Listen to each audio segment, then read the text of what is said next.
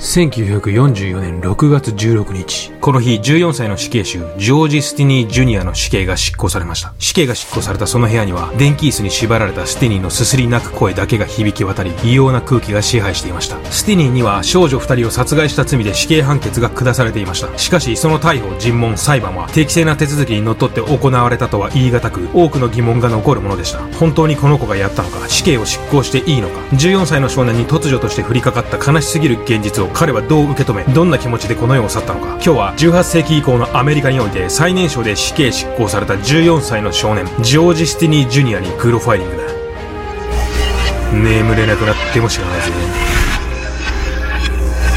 さて今日は少し毛色が違うグロファイリングです。いつもはシリアルキラーをメインで扱っていますが、今日は14歳の少年、ジョン・スティニーです。おそらく皆さんもう気づいているかと思いますが、この事件は冤罪です。アフリカン・アメリカンに対するアメリカ社会の負の部分がダイレクトに出てしまった事件になります。スティニーは突然全く身に覚えのない事件の犯人にされ、そのままあれよあれよという間に裁判の場に引っ張り出され、たった2時間の審議により死刑判決を受けてしまいます。当然この判決に対して上訴は行われず、2ヶ月後には死刑が執行されています。死刑という国家が合法的に人の命を奪う制度を適用するするのに必要な期間は異常なほど短く、14歳の少年への死刑執行は極めて残酷です。根底には多民族国家であるアメリカ社会が抱える差別という根深い問題があります。この動画が良かったらぜひこれと赤いチャンネル登録ボタンをポチッとしてみてください。それでは行ってみましょう。1944年3月23日、アメリカサウスカロライナ州アルコル。よく晴れた午後、11歳のベティと7歳のメアリーは近所で花を摘むために自転車を押しながらお目当ての花を探していました。当時アルコルの町は白人の居住区と黒人の居住区は一本の線路によって分断されていました。もっともこのことは二つの人種が常に争っていたからというわけではなく、町の工場などでは白人と黒人は分け隔てなく働いていました。この時、黒人の居住区側を歩いていた二人は、道である黒人少年と出会います。お互いに何度か見かけたことはあるが、友達とまでは言えない。そんな少年に彼女たちはお目当ての花であるメイポップという花が咲いている場所を知らないかと尋ねます。少年は知らないと答え、そのまま彼女たちと別れます。この少年こそ14歳のジョージ・スティニー・ジュニアであり、ここでのこの会話こそが彼の運命を大きく変えてしまったのです。そしてこの時の会話を最後としてベティとメアリーの行方はそれ以降わからなくなってしまうのです。夜になっても家に戻らない二人の捜索は街全体を挙げて人種に関係なく数百人規模で行われ、翌朝二人は茂みの中の水たまりから変わり果てた姿で見つかります。二人の頭部には鈍器のようなもので激しく殴られた跡があり、4箇所から5箇所にわたる外傷が確認できました。すぐに警察は捜査を開始し、近隣住民の目撃証言から近くに住むスティニーという少年を逮捕します。この時スティニーが逮捕された理由は、彼が二人に最後に接触したものだから、それだけだったのです。14歳のスティニーは自分に降りかかった事態が飲み込めず、ただただ言われるがまま警察に連行されます。そしてこの逮捕には当然スティニーへの権利の告知はなく、その後の取り調べに弁護士がつくこともなく、彼はたった一人で警察の尋問を受けていました。14歳の少年が大人の警官に囲まれ、お前がやったんだろうと詰め寄られる。結果は火を見るより明らかでした。スティニーは嘘の自白をしてしまいます。ベティに性的ないたずらをしたかったけれど、もう一人のメアリーが邪魔をしてきた。だから二人とも殺害した。これがスティニーの自白の内容です。二人の白人少女を黒人の少年が手にかけた。しかもその少年は自白までしている。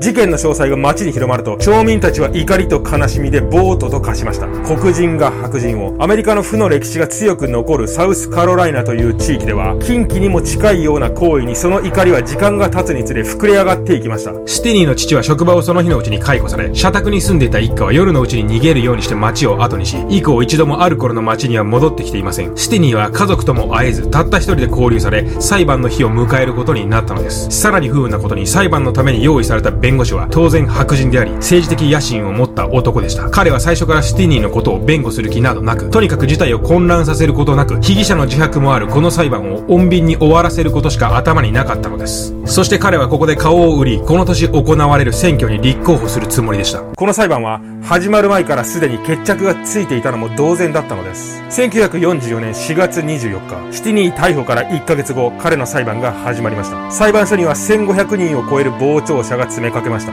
陪審員は当然全て白人住民でした。1944年の時点では黒人には陪審員になる権利はそもそもなかったのです。裁判は2時間で終了し、陪審員は10分で結論を出し、スティニーには死刑判決が下されました。当時、サウスカロライナ州の法律では成人は14歳以上とされていたので、死刑判決は法律上何の問題もなかったのです。たった14歳の少年は一人で裁判に出席し、一人で判決を聞き、自分の身に降りかかったどうにもならない現実をどう感じたのでしょう。この判決に対する弁護士からの上訴はなく、判決は確定します。この時上訴を行わなかった理由につき、弁護士はステニー一家には上訴をして裁判を続けていく資金がなかったからだと話しています。逮捕からわずか1ヶ月足らずで合法的に14歳の少年の命を奪うことが確定してしまいました。もっとも、ステニーの家族と一部の協力者はこの残酷で異常な判決に対して何もしなかったわけではありません。彼らはサウスカロライナ州知事に対して、ステニーの年齢を理由に終身刑への刑罰の変更を嘆願しますが、当然知事のもとには死刑賛成派からの声も多く届いており、板挟めになった知事はこの件につき関与しないと表明します。そして1944年6月16日、死刑執行当日、電気椅子のサイズはスティニーには大きすぎたため、座面に聖書を置き高さを調整しました。震え、すすり泣くスティニーの足、腕、体が椅子に固定され、頭には通電装置が被せられます。刑務官がスティニーに対し最後の言葉はあるかと尋ねると、彼はただ首を横に振ったと言います。次の瞬間、電気が流されました。スティニーの体は痙攣し、煙を上げ、動かなくなりました。執行後のスティニーの顔には、はっきりと涙が流れた跡が確認できました。2004年、スティニーの悲劇から60年、アルコルで育った歴史家のフリーソンの呼びかけにより、弁護士などが集まり、スティニーの冤罪の再調査が始まりました。そして、膨大な時間と数えきれない文書と格闘した彼らは、一つの真実にたどり着きます。フリーソンによると、この事件には真犯人がいて、その犯人はすでに亡くなっているが、自分の家族に対して彼は死に際で真実を話したと言います。また、その人物の家族の誰かが当時のスティニーの裁判に陪審員という形で関わわった真実も確認できました。当然死刑賛成派として。また、第一発見者の証言記録を調査してみると、遺体が発見された水たまりには少女たちの血はほとんどなく、このことから二人はどこか別の場所で殺害され、運ばれた可能性が非常に高いことが判明しました。60年前の裁判では、犯行場所の特定もろくにできていなかったのです。これらの事実を踏まえて2014年、裁判所はスティニーは公正な裁判を受けておらず、適正な弁護人による弁護も行われていなかったことを認め、彼の自白は強要されたものであり、これらのことは決して許されるものではないとし、スティニーの有罪判決を取り消しました。アメリカ社会の負の側面の犠牲となった14歳のスティニーは冤罪だったのです。差別を乗り越え、真実が白日のもとにさらされるには、実に60年という長い歳月が必要だったのです。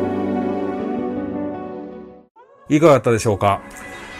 えー、今日の動画はなかなか気が重いです。この事件にはいろいろな要素が含まれていると思います。人権問題もちろんですけれども、人間の残酷さ、集団主義の怖さ、差別。えー、以前ですね、これちょっと動画にしようと思って、一回調べたんですけども、その時はやめました。うん、ただまあ何か引っかかる部分がずっとありまして、心の中に。で、今回動画にした次第です。まあいつも後味がいいとは言えないのは扱ってますが、これはあまりにも後味が悪い。そんな感じがしました。まあ皆さんに知っていただければなと思って動画にした次第です。今日はこの辺で。あ、あ、あ、あ。よし、行こう。行こうか。なんだこれ。さて、今日は少し、あ、やべ。手袋つけてる。ちょっと待って、手袋つけろ。これで、